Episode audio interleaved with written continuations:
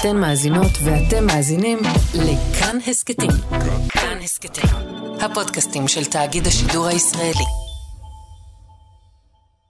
שלום, אני אורי לוי ואתם על שער למונדיאל. ב-17 באוגוסט 2005 בבודפשט נערך משחק ידידות קיצי בין הונגריה לארגנטינה באיצטדיון פרנס פושקש. בדקה ה-64, כשהתוצאה הראתה 2-1 לאורחים הארגנטינאים, המאמן, חוסה פקרמן, החליט לעשות חילוף. חלוץ פורטו ליסנדרו לופס יצא, נכנס נער בן 18 בשם ליונל אנדרס מסי. מסי מספר 18 על הגב.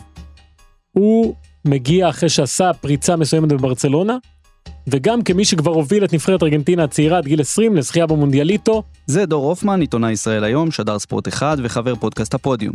מעבר להיותו מומחה כדורגל עולמי, כדורגל ארגנטינאי, הופמן הוא מומחה אמיתי לענייני מסי. במקרה או לא, כנראה שלא, משחק הבכורה של מרדונה היה מול הונגריה. מאז שהיה נער, וכמו כל כישרון על ארגנטינאי שהסתובב על כדור הארץ לפניו בשנות ה-90 וה-2000, מסי הושווה, איך לא, לדייגו ארמנדו מרדונה. הצל של מרדונה תמיד ריחף מעליו. האם הוא יהיה היורש? האם הוא יעבור אותו? האם הוא ייכשל ולא יתקרב בכלל לדייגו?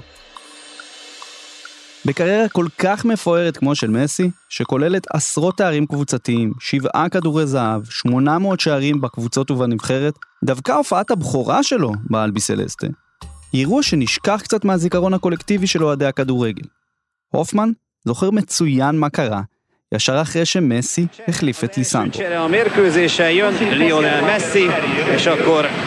אחרי כמה שניות מקבל כדור לרגל שמאל שלו, עובר שחקן, שניים, נתפס בחולצה, מנסה להתנער, בום, כרטיס אדום. A magyar játékosnak sárga lapot. 45 שניות על המגרש, 45 שניות ראשונות שלו כשחקן נבחרת ארגנטינה, מסי מקבל כרטיס אדום. עכשיו, מכל השחקנים שהיו על המגרש, אחד רץ ראשון אל השופט כדי להגן על הילד הזה. הוא היה מגן ימני, לא הכי מוכר, מספר 4 על הגב, ליונל סקלוני. כן, כן, ליונל סקלוני, המאמן של נבחרת ארגנטינה ומסי, בהווה. כבר באותו משחק, סקלוני הבין שיש פה מישהו שצריך שישמרו עליו. הסיפורים הם שאחרי המשחק הזה, שארגנטינה גם ניצחה. מסי בכה בחדר ההלבשה והיה בטוח שוואלה, לקחה, הלכה פה הזדמנות, הבן אדם קיבל הזדמנות וכנראה שהיא לא תחזור, זה לא קרה.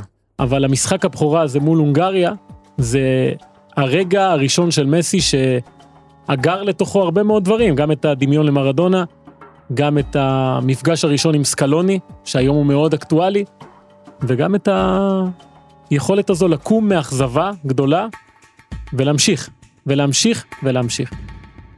ליונל מסי הוא אחד השחקנים הגדולים בהיסטוריה, אם לא הגדול שבהם. עסקנו בו מספר פעמים בשער בפרקים על נבחרת ארגנטינה וברצלונה, או בפרקים לקראת הקופה אמריקה.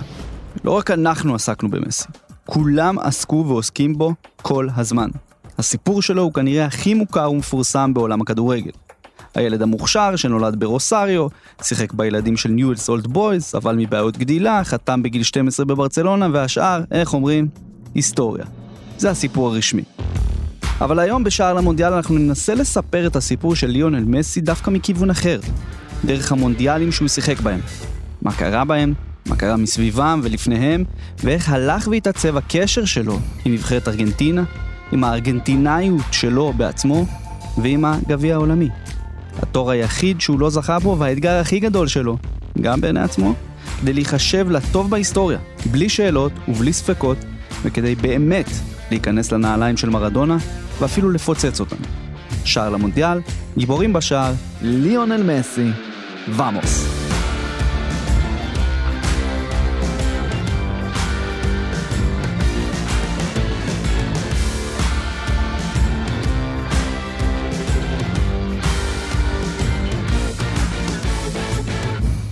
מוקדמות מונדיאל 2006 בגרמניה האירו פנים לנבחרת ארגנטינה של חוסה פקרמן, שרשמה את קמפיין המוקדמות הטוב ביותר של ארגנטינה עד אז.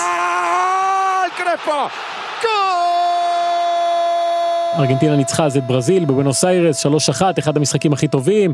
זו הייתה נבחרת עם ריקלמה בשיא שלו, קרספו, סביולה, אה, קמביאסו, כל החבר'ה האלה, סורין, אה, וארגנטינה שיחקה מצוין, ומסי אחרי האדום ההוא מול אה, הונגריה, הצליח לאט לאט להשתחל גם לתוך הנבחרת, וברצלונה הוא כבר התחיל להיות השחקן הזה, זו אמנם הייתה ברצלונה של רייקרד עם אה, אתו ורונלדיניו, והוא נאבק שם על המקום עם לודוביק ז'ולי.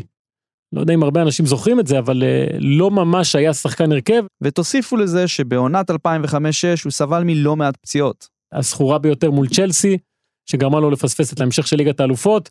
אה, זה קרה במרץ, וגם היה איזשהו ספק איך הוא יגיע למונדיאל הזה מבחינת כשירות. כי הוא לא היה ממש אה, כשיר בסוף העונה הזו. ובפתיחת המונדיאל בגרמניה, מסי עדיין חיפש את עצמו בנבחרת ארגנטינה. הוא מגיע לנבחרת שזו לא הנבחרת שלו. ברור לגמרי, כן? הוא מספר 19 על הגב, עדיין לא קיבל את המספר שהוא היה צריך לקבל, והוא חלק מקמפיין המוקדמות, אבל לא, לא שחקן שאמור להיות בהרכב הזה.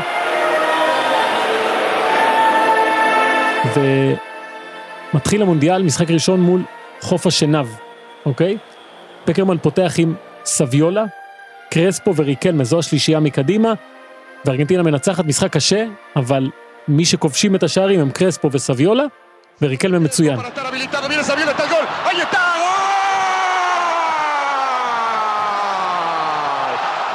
ועם ארגנטינה שנראתה מעולה, עלתה השאלה איפה בכלל משלבים את הכישרון העצום הזה שנמצא על הספסל. כולם ידעו שהוא טוב, אבל לא ידעו כמה הוא באמת יכול להצליח במערך הזה, אולי הוא בכלל יכול לקלקל, והיו אפילו כמה שתהו אם הוא מרגיש מספיק ארגנטינאי אחרי שש שנים בספרד מגיל כל כך צעיר, כדי לתת את מה שהשחקנים המקומיים נותנים. ומגיע המשחק השני, סרביה מונטנגרו. טופ משחקים של ארגנטינה בגביע העולמי בעידן הזה, שלו לפחות.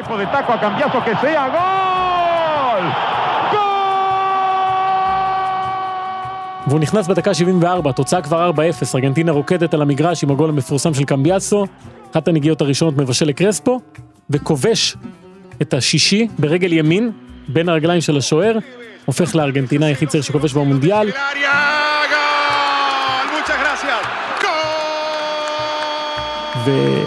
והתלהבות גדולה מהנער הצעיר הזה שסוף סוף כל מה שאומרים עליו גם רואים את זה. במשחק האחרון בשלב הבתים, ארגנטינה והולנד סיימו ב-0-0 עם מסי בהרכב, כשהארגנטינאים מסיימים במקום הראשון בבית. בשמינית הגמר, חיכתה להם מקסיקו. כולם זוכרים את המשחק הזה בגלל סיבה אחת, כן? השער של מקסי רודריגס בבולה בהערכה.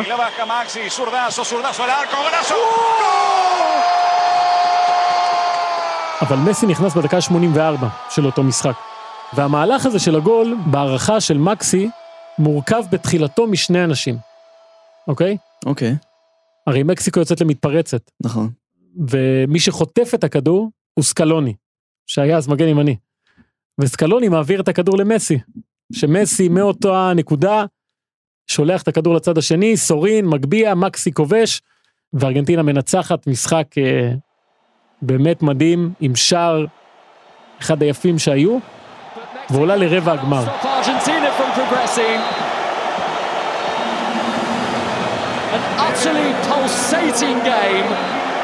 ועם האנרגיות האלו, ארגנטינה עולה לרבע הגמר מול גרמניה, שתמיד מערימה קשיים.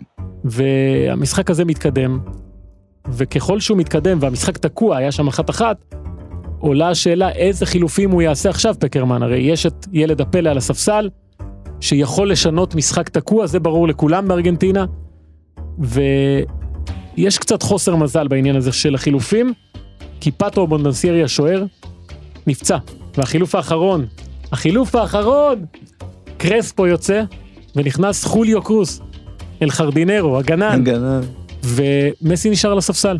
המשחק הגיע לפנדלים, שם הגרמנים, ובעיקר ינס למן השוער, התעלו וניצחו. ארגנטינה הודחה ברבע הגמר.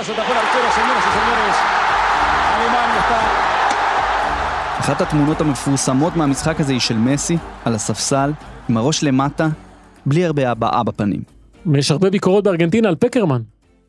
איך לא נתת לכישרון הזה, לשחק במשחק הזה, ופקרמן הולך, ומסי, אני חושב די מרוויח איזשהו מעמד מהעובדה שהוא לא שיחק בחלק הזה, ברגע הזה, כי אנשים רוצים, רוצים לראות את, ה, את השחקן הזה רוצים שהוא יעשה את הדברים שהוא יודע לעשות ב, על המגרש.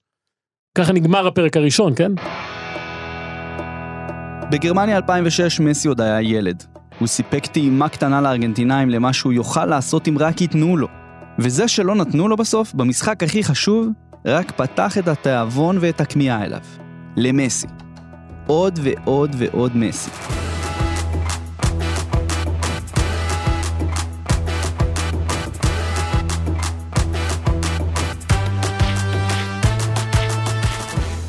במרץ 2009 ליונל מסי הוא כבר להיט עולמי. הוא הכוכב של ברצלונה. מכונת שערים, מוביל את ברסה לאליפות ולחצי גמר ליגת האלופות, ואפילו זוכה עם ארגנטינה במדליית זהב באולימפיאדה. ומתחיל להצדיק את ה title המחייב שהודבק לו. השחקן הטוב בעולם. מסי, מסי, מסי, מסי! אבל דווקא בנבחרת ארגנטינה, העלילה מסתבכת ותופסת כיוון קצת אקסצנטרי. מי שהופך להיות המאמן הוא לא פחות ולא יותר מאשר דייגו ארמנדו מרדונה בעצמו, מספר 10 האגדי של ארגנטינה, השחקן הטוב בהיסטוריה יש אומרים, הגיבור של ארגנטינה ושל מסי, ומי שכל הזמן השוו את מסי אליו ולהפך. ואחד הצעדים הראשונים שהוא עושה זה לתת את החולצה שלו, מספר 10, שאומנם לבשו אותה גם ריקלמה ואיימר ואורטגה, למסי. בגיל 21 מסי מקבל את החולצה מספר 10 של ארגנטינה, ממרדונה, זה קורה זה באיזה משחק מוקדמות מול ונצואלה במונומנטל.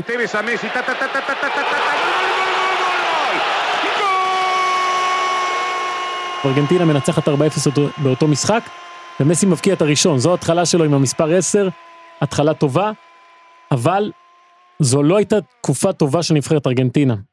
אפילו תקופה רעה מבחינת כדורגל, והמוקדמות למונדיאל 2010, אני חושב מאוד זכורות, גם לאוהדי ארגנטינה, ובטח לאוהדי מסי ו- ומרדונה. כי מוקדמות המונדיאל תחת מרדונה ידעו רגעים קשים וקשים מאוד. אמנם התחלפו ארבעה מאמנים לפניו, אבל תחתיו ארגנטינה רשמה הפסד קשה 6-1 לבוליביה החלשה בגבהים של הפס, עלתה רק במחזור האחרון מהמקום הרביעי, כשמסי מבקיע ארבעה שערים בלבד לאורך הקמפיין. והיה איזה פער פה, אני חושב, הכי גדול אולי בין מסי של ארגנטינה לבין מסי של ברצלונה, כי ברצלונה הוא שחק מצוין, שם כבר אה, היה ברור שהוא השחקן הכי טוב בעולם, אבל בנבחרת זה לא, זה לא עבד. מספרים גם שדייגו התייעץ עם מסי, אה, נסע לברצלונה, לשאול אותו איך כדאי לשחק עם הנבחרת הזו. ומסי אמר אה, עדיף 4-3, 1-2, שהוא מאחורי שני חלוצים, כדי להביא לידי ביטוי את ההתקפה המאוד מוכשרת שהייתה אז לארגנטינה, זה היה גואין, וטווס והגוורו, כל החבר'ה האלה בשיא שלהם.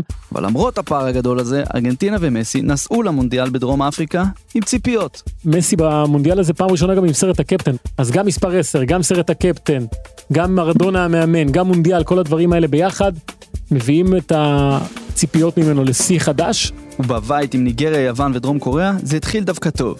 וארגנטינה מנצחת ומבקיעה הרבה שערים, אבל לא מסי. הוא מנסה, והכדור פוגע בקורה, ולא נכנס, ו- ושוערים עוטפים לו. אבל ארגנטינה מנצחת את כל המשחקים, תשע נקודות, אה, שוב עולה לשמינית גמר מול אה, מקסיקו, ושוב עושה דברים טובים. ארגנטינה עולה לרבע הגמר, ושוב היא פוגשת את גרמניה.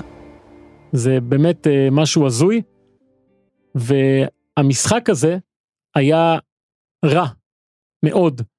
ושווה להזכיר שבאותו מונדיאל הכוכב היה מרדונה. מסיבות עיתונאים ו- וכל ההתבטאויות שלו ומסי היה בשלב הזה סוג של מחוץ לזרקורים כי הנבחרת ניצחה. מרדונה גנב את, ה- את ההצגה. מסי אמנם לא הבקיע אבל אף אחד לא ממש דיבר על זה כי הוא עשה דברים יפים. ו- וכך הם הגיעו למשחק הזה מול גרמניה עם תקווה לנקום ולעלות ולהתקדם ולעשות אה, שמסי יעשה את מה שמרדונה עשה אה, בזמנו. וארגנטינה מתפרקת באותו משחק, היא מתפרקת אמנם הגנתית. טרמנדו אלמניה, אלמניה 4, ארגנטינה 0.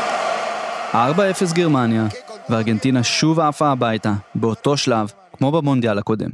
אבל העיניים הולכות למסי פתאום, כי זה היה המשחק הכי פחות טוב שלו. והוא לא הצליח להנהיג את הנבחרת כמו שציפו ממנו, וסוף סוף, אני אומר סוף סוף כן, אבל בפעם הראשונה, רואים את זה. רואים את זה שמשהו משפיע עליו וקשה לו, וכל הכאוס הזה שהיה אז בנבחרת של מרדונה בא לידי ביטוי במשחק הזה, והארגנטינאים נהוג לומר עליהם שיותר משהם אוהבים הצלחות, הם נהנים מאכזבות. הם יודעים, באמת, יודעים לסבול. יודעים לסבול יפה. וכשזה נגמר אז אנשים אומרים במקום שמסי ייתן לנו את מרדונה של 86, קיבלנו את מרדונה של 82. שזה לא מה שציפינו.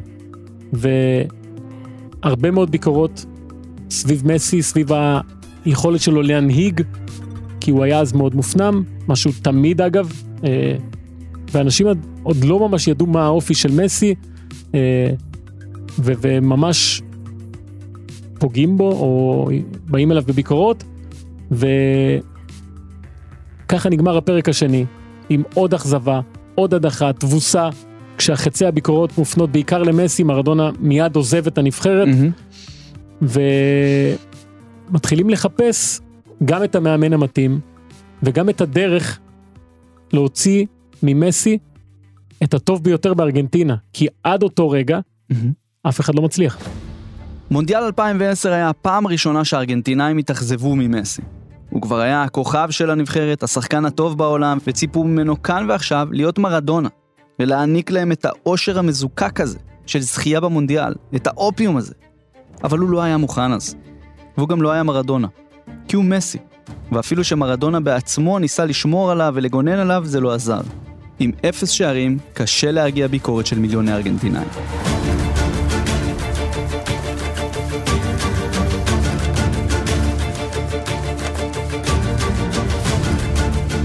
אחרי אותו מונדיאל בדרום אפריקה התחיל בנבחרת ארגנטינה איזשהו מתח בין מסי לכוכב השני, קרלוס טבס, שבניגוד ללאו, שנולד ברוסריו וגדל וחי באירופה, הוא נולד בפוארטה אפאצ'ה, אחד ה barrios הכי קשים של בואנוס איירס, צמח מלמטה, גדל בבוקה ג'וניורס והיה כדורגלן אדיר.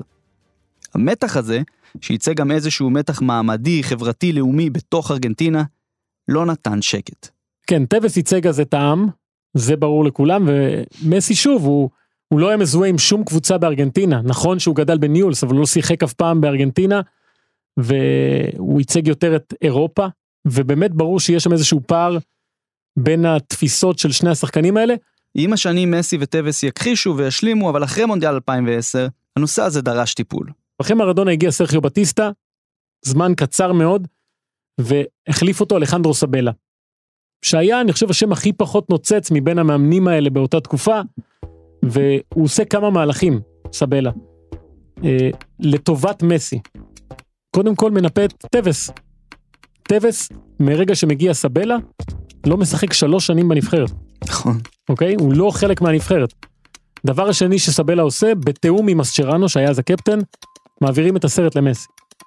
מסצ'רנו יהיה המנהיג על המגרש, מסי עם סרט הקפטן, והדבר השלישי זה להביא לנבחרת הרבה שחקנים שהיו עם מסי אה, בנבחרות הצעירות, במשחקים האולימפיים, מכירים אותו, פחות כוכבים ב... בזכות עצמם, אלא יותר שחקנים קבוצתיים. מי למשל? זה לבצי וגראי וכל החבר'ה האלה, וזה עובד. וזה עובד.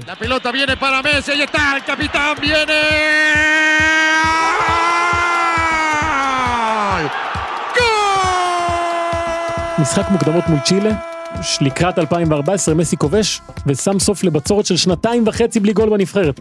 ב-2012, לבדה, תשעה משחקים שהוא משחק, 12 שערים, זה היה שיא לשנה אזרחית בנבחרת ארגנטינה, וזה מעלה את הציפיות, כמובן, מנבחרת ארגנטינה.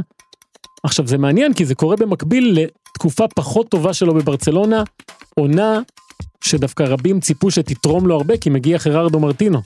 טאטה מרטינו המאמן של ברצלונה, ארגנטינאי מרוסריו, מכיר את מסי, אולי... כן, מניואלס. מ- מניואלס, כן? אה, אז אנשים אומרים אולי השילוב הזה גם יעזור לו וגם יעזור לו לקראת המונדיאל.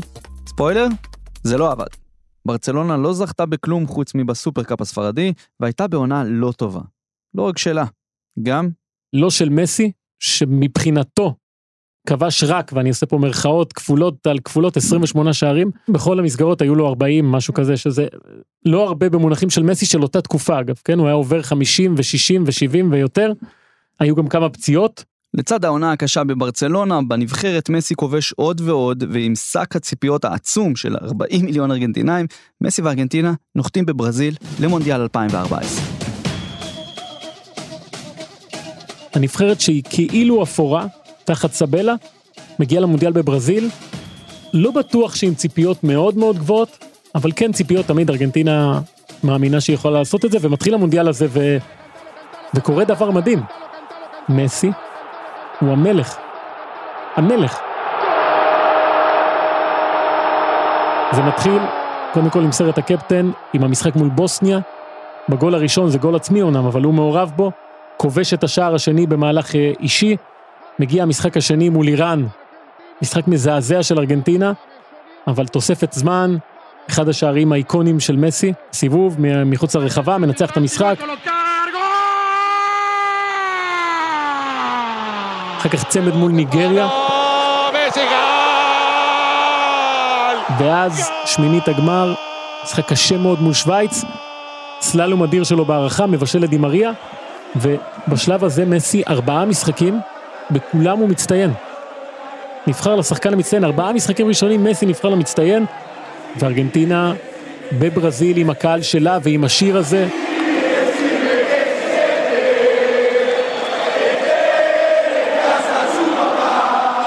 עוד שיר שנכתב ומשלב בתוכו כמובן את מסי ומרדונה, ברזיל, דסי מקס, אסיינטה, השיר הזה.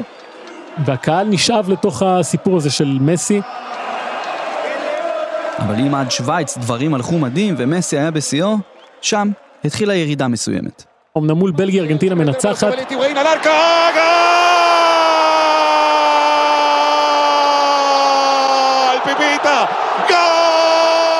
גול של פיפיטה היגואין בתחילת המשחק, ומה שמוביל אותה הלאה זה לאו דווקא היכולת של מסי בחלק ההתקפי, אלא היכולת ההגנתית. לחימה מטורפת, מסצ'רנו, בטח במשחק מול הולנד בחצי הגמר, עם הגליץ' המפורסם שלו, והפנדלים שמסי כובש ומקסי רודריגס כובש את הפנדל המכריע, וארגנטינה מגיעה לגמר.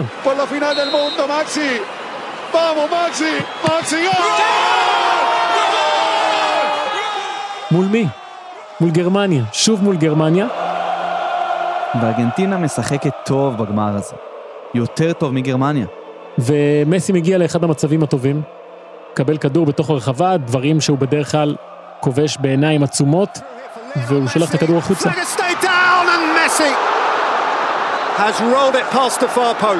מול נוייר, בעיטה ניסה לפינה הרחוקה, כדור מתגלגל החוצה, ואחר כך גם היגואין ופלסיו יחמיצו, יגיע מריו גצה.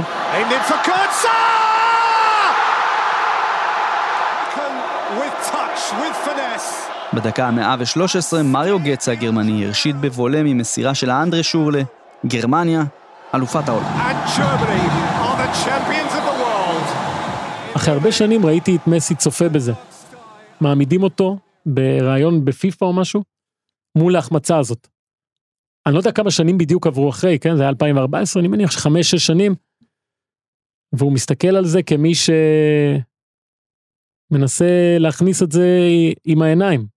הוא רצה שהכדור הזה ייכנס שוב, היה ברור לגמרי שהוא מבין את גודל הפספוס שהיה שם. עכשיו, אפשר לשחק בזה עד מחר, מה היה קורה אם. אבל אם מסי זוכה בטורניר הזה, עם גול שלו בגמר, זה לוקח אותו למחוזות שיושבים שם רק מרדונה ואלוהים, אף אחד אחר לא. ובאמת באותו ערב הקונפליקט הפנימי של הבן אדם הזה, מסי, בין היכולות והעליונות שלו ככדורגלן לבין האתגר והאובססיה הארגנטינאית לזכות בגביע העולם, נחשפו לעיני כל.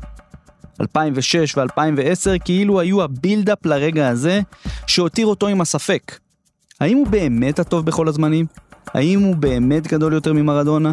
גם אם הוא לא זוכה בגביע העולם? כנראה שאין תמונה שממחישה טוב יותר את הרגע הזה, מאשר זו שהוא עובר מול גביע העולם בדרך לאסוף את מדליית הכסף, ופשוט בוהה בגביע. תמונת השנה בספורט זה היה התמונה הזו. ותשמע, האם באמת בעיטה אחת שהולכת החוצה קובעת גורלות של אה, שחקן כדורגל? התשובה היא כן. כי בסוף זה ספורט, וזה כדורגל. ואתה נמדד על ניצחון והפסד, ומה שמפריד לפעמים בין הדברים האלה זה סנטימטר וחצי. והעובדה שלא נכנס הכדור הזה וארגנטינה נשארה בלי המונדיאל הזה, החזירה אותו אחורה באיזשהו מקום. כי הוא ממש נגע בזה, והוא פספס את זה. מונדיאל 2014 היה הכי קרוב שמסי הצליח להגיע לגביע העולמי. זה התחיל טוב, נגמר רע ועצוב מבחינתו, וביחסים שבינו לבין הארגנטינים היה נראה שמדובר במכת מוות. כל הסימנים היו שם כדי שארגנטינה תזכה. בברזיל, עם הקהל, עם מסי טוב, עם נבחרת מגובשת, וזה התפוצץ לו ולארגנטינאים בפנים. האם הזדמנות כזאת תחזור בכלל אי פעם? הריקנות, הספקנות, הביקורות ובעיקר האכזבה חזרו להתנגן.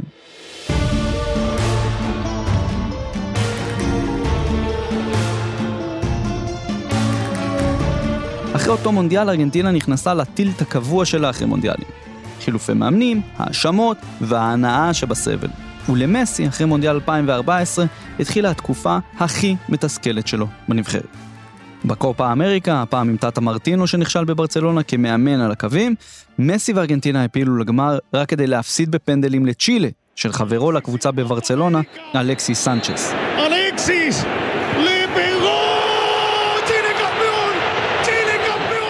שוב הפוקוס עליו, ושוב הביקורות נגדו.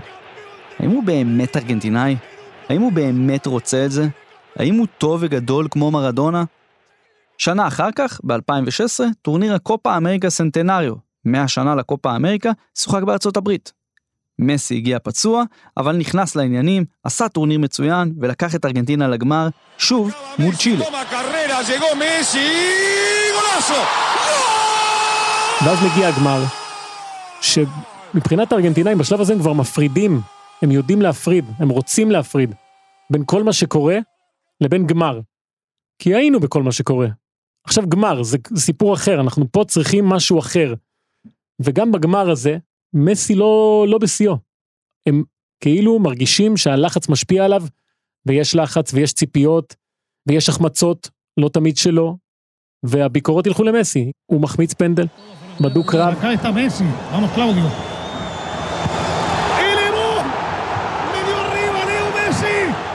ומתפרק. אני חושב שהשלושה גמרים האלה ברציפות הביאו אותו למקום שהוא אמר די. הוא אפילו האמין שהוא לא מסוגל. עכשיו זה נשמע לא הגיוני. הבן אדם מסוגל להכל. אז בסיום המשחק הזה, 2016, זה שש שנים אחורה, אה, מתייצב מול התקשורת, אמוציות בשיא, ומודיע שהוא פורש. אומר, אני לא יכול יותר, אני הודעתי לכולם שאני סיימתי. כשאתה, זה como dije recién, son cuatro finales. Eh, no es para mí. אני חושב העובדה שהוא אמר את זה, והפך את זה למוחשי, גרם לארגנטינאים להבין שרגע, הגזמנו. אוקיי, ביקרנו אותו, אבל אנחנו חייבים אותו. ומה שקורה אחרי הודעת הפרישה הזאת בארגנטינה זה משהו מטורף, כי הארגנטינאים יוצאים בקמפיין, תתחרט.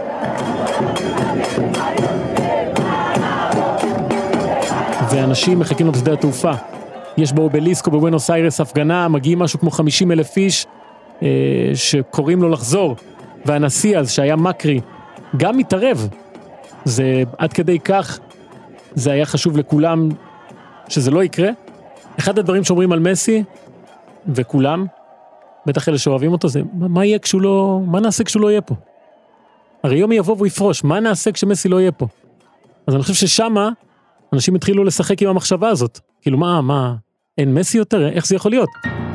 תוך שבועות בודדים מסי הודיע שהוא חוזר בו מהפרישה, ובספטמבר 2016 הוא כבר הוביל את ארגנטינה במוקדמות אל המטרה הבאה, מונדיאל 2018.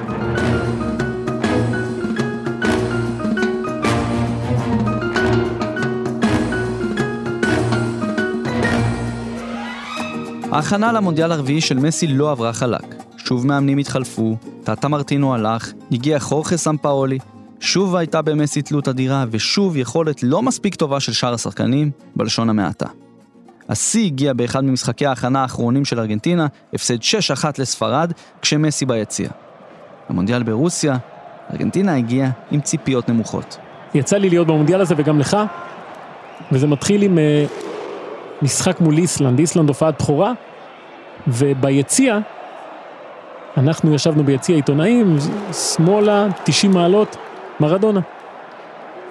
עכשיו, מרדונה במונדיאל הזה התייחס לארגנטינה ובטח למסי כמו, איך אני אקרא לזה, הוא ראה את מסי כמישהו חיצוני. זאת אומרת, היחיד שיכול לעשות משהו, כי ארגנטינה לא הייתה טובה, ולמרות שהיו שחקנים טובים, בנבחרת שום דבר לא עבד שם, הכדורגל היה רע מאוד, הגוורו סבבה, הבקיע פה ושם, אבל היה ברור שזה על מסי. יותר מתמיד אולי. ובמשחק הראשון, מול איסלנד, מסי מחמיץ פנדל. ארגנטינה מסיימת באחת אחת, ואז מגיע המשחק השני מול קרואטיה.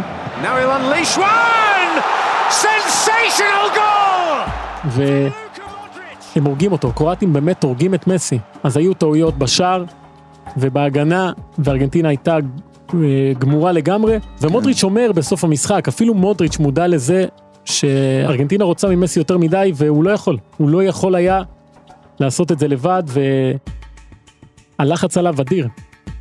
מאז מונדיאל 2002 ארגנטינה אף פעם לא פספסה את שלב הנוקאוט במונדיאלים.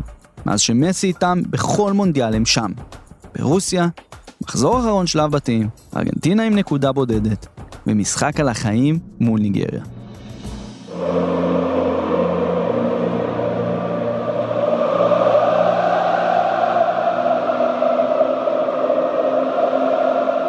עכשיו צריך שיקרה משהו במקביל במשחק בין איסלנד לקרואטיה, כדי שיהיה אפשרות בכלל לעלות לשלב הבא, ואיכשהו הכוכבים מסתדרים.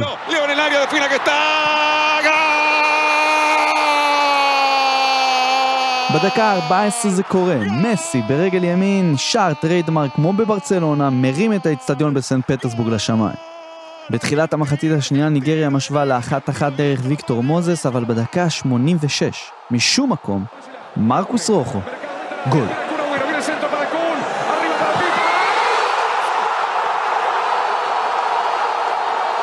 עכשיו, מכל החגיגות של uh, מסי בגולים שלו שלו, אני חושב שזאת היא נאמבר 1. ראינו את זה מהיציע. הוא רץ על הגב של רוחו, קופץ עליו, וכאילו אומר לו תודה שהשארת אותנו בחיים, שהשארת אותי בחיים. כי ארגנטינה לא הייתה טובה, לא הגיעה לה לעלות לשלב הבא, ובכל זאת היא עושה את זה, ומה שמסי הצליח לייצר לאורך כל הקריירה שלו זה את התחושה שהכל אפשרי איתו. אז ארגנטינה ממשיכה להאמין, אוקיי, אנחנו פה עדיין, ויש לנו את מסי, ואפשר לעשות את זה. אבל אז הגיעה שמינית הגמר מול צרפת.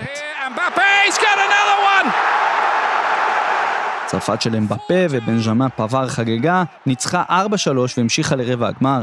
ארגנטינה ומסי, שוב, עפים הביתה. גם את זה אגב, אני לא יודע אם אנשים זוכרים, אבל ארגנטינה הובילה במשחק הזה. הובילה במשחק הזה, ומסי אמנם לא כבש, אבל הגול של מרקדו זה בעיטה שלו, שמרקדו שינה את הכיוון שלה. ומה שקורה בסוף זה מין ערב מכונן בכדורגל העולמי. כי מה שקרה זה שמסי הודח, כי צרפת ניצחה 4-3, ורונלדו הודח, כי פורטוגל הפסידה לאורוגוואי, והם בפה, נולד. ואני חושב שהרבה אנשים הרשו לעצמם להאמין שאוקיי, תם עידן, או דף חדש, השניים האלה יורדים מהבמה, הם בפה, עולה ל... לראש.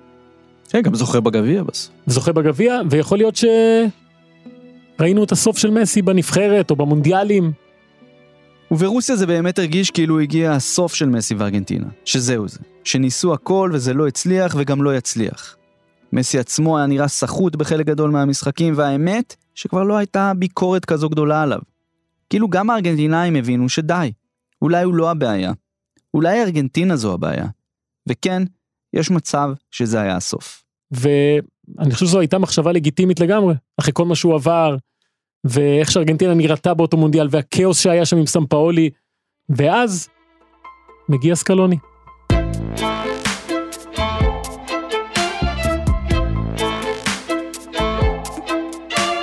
יש מי שיגיד שהסיפור של מסי וארגנטינה יכול להיות בקלות מחזה של אנטון צ'כוב. סיפור שלכל פרט בו יש חשיבות עילאית, וכל רגע בדרך משפיע גם שנים אחר כך. על פי העיקרון של האקדח שמופיע במערכה הראשונה של ההצגה, חייב לראות עד סוף המערכה האחרונה שלה. וזה בדיוק הסיפור של האקדח במחזה הדמיוני שצ'כוב היה יכול לכתוב על מסי, ליונל סקלוני. אז סקלוני שהוא עשה מעשה שבארגנטינה לא כל כך אוהבים, הוא היה עוזר של סמפאולי. בדרך כלל נהוג בארגנטינה שאם המאמן מפוטר, גם העוזר הולך. בקטע לא של לויאליות. כן, אתה לא תופס לו את המקום.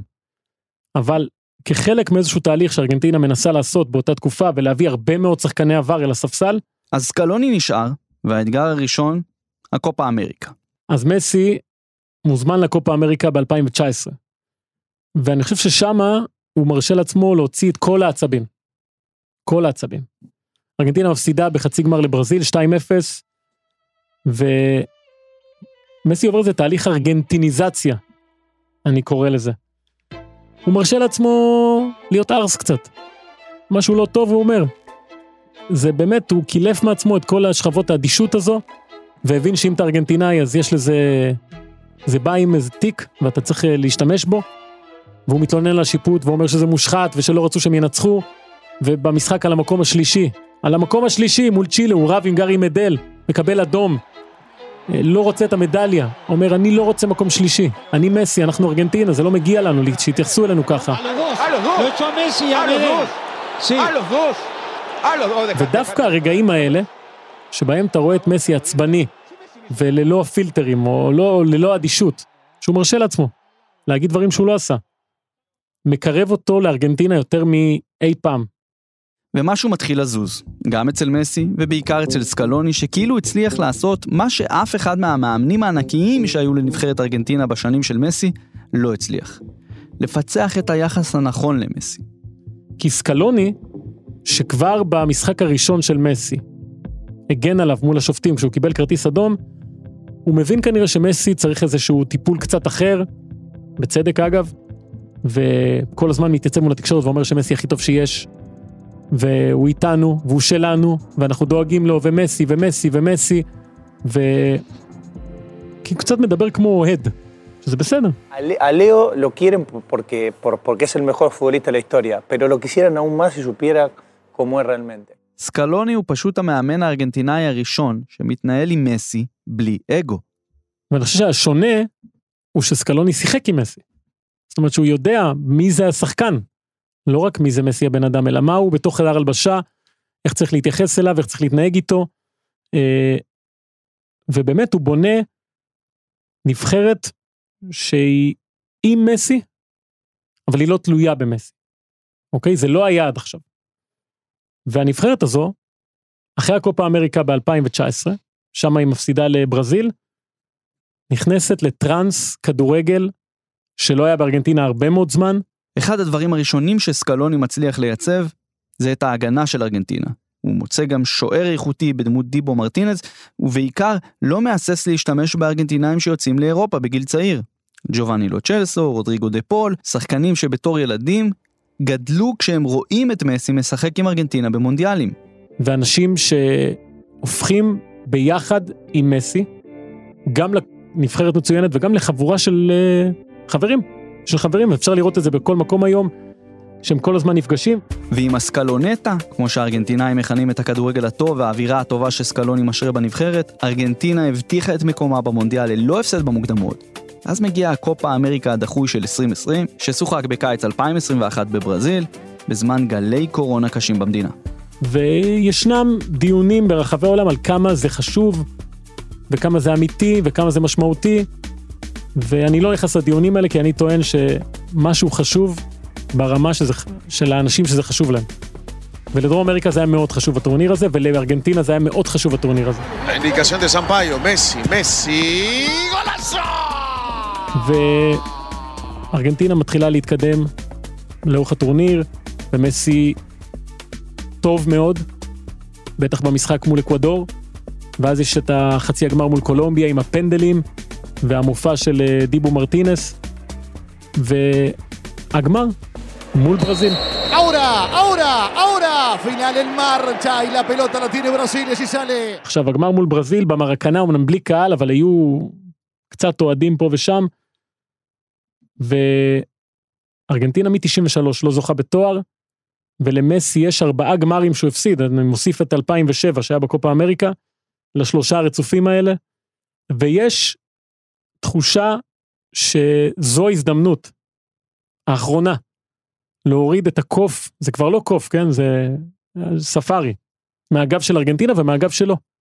כי בארגנטינה מחשיבים מאוד את הקופה אמריקה.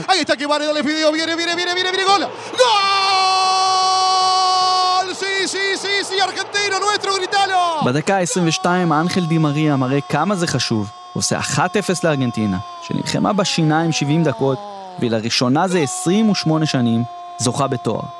ארגנטינה זוכה, עם מסי. מסי זוכה בתואר עם ארגנטינה.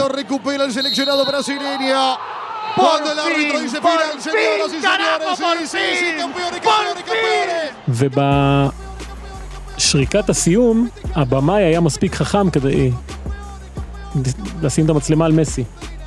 מישהו נופל על הברכיים, וכולם רוצים לחבק אותו. כל נבחרת ארגנטינה, והם מניפים אותו,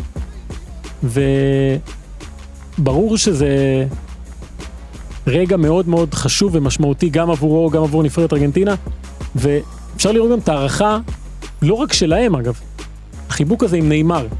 אוקיי, שנאמר זה שחקן שבדיוק כמו כולם רוצה להוביל את הנבחרת שלו להישגים, בטח שזו נבחרת ברזיל, ועבר טראומות מסוימות עם הנבחרת, מחבק את מסי וכאילו אומר לו, מגיע לך, זה שלך. Señoras y señores, Argentina. Argentina es el campeón de la Copa América. הרגע הזה של הזכייה של מסי עם סקלוני. סקלוני הוא המאמן, שמצא את הנוסחה הזאת. מביא עכשיו, אני חושב, את מסי לגביע העולמי בצורה אחרת לגמרי.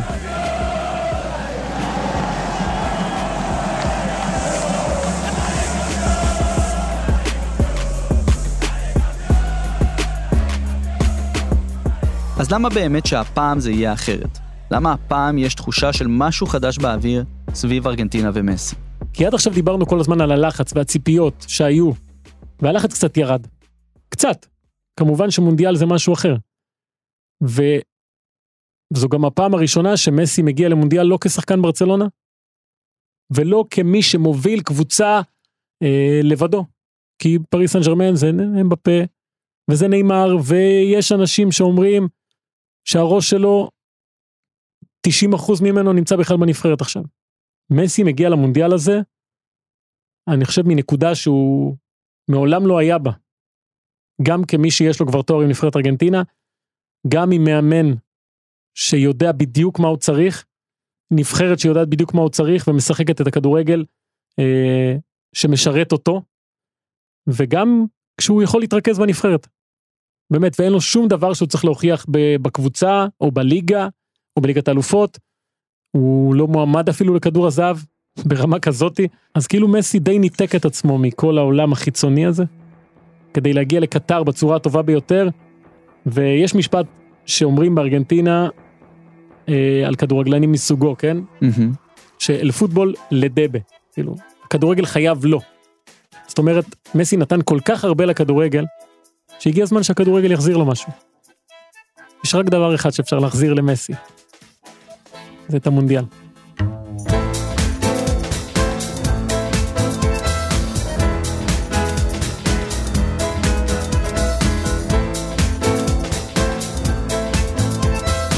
זה היה השער שלכם לליונל מסי והיחסים המורכבים שלו עם ארגנטינה והגביע העולמי בפרק גיבורים בשער מיוחד של שער למונדיאל לקראת קטר 2022. אם נהניתם מהפרק ואתם רוצים עוד מליונל מסי מארגנטינה וגם מדור הופמן, אתם מוזמנים להקשיב לפרקי הקופה אמריקה שעשינו בעבר, הפרק על ארגנטינה 2002 וגם הפרק על ברצלונה. אנחנו נצא פה לפגרה קצרה ונחזור עם פרקי פאנל שער למונדיאל בסוף החודש, ואז באוקטובר נעלה הילוך כדי להכין אתכם קומפלט למונדיאל הקרוב, שבו אנחנו נקליט לכם פרקים ישר מדוחה. כן, כן, יש הרבה למה לחכות.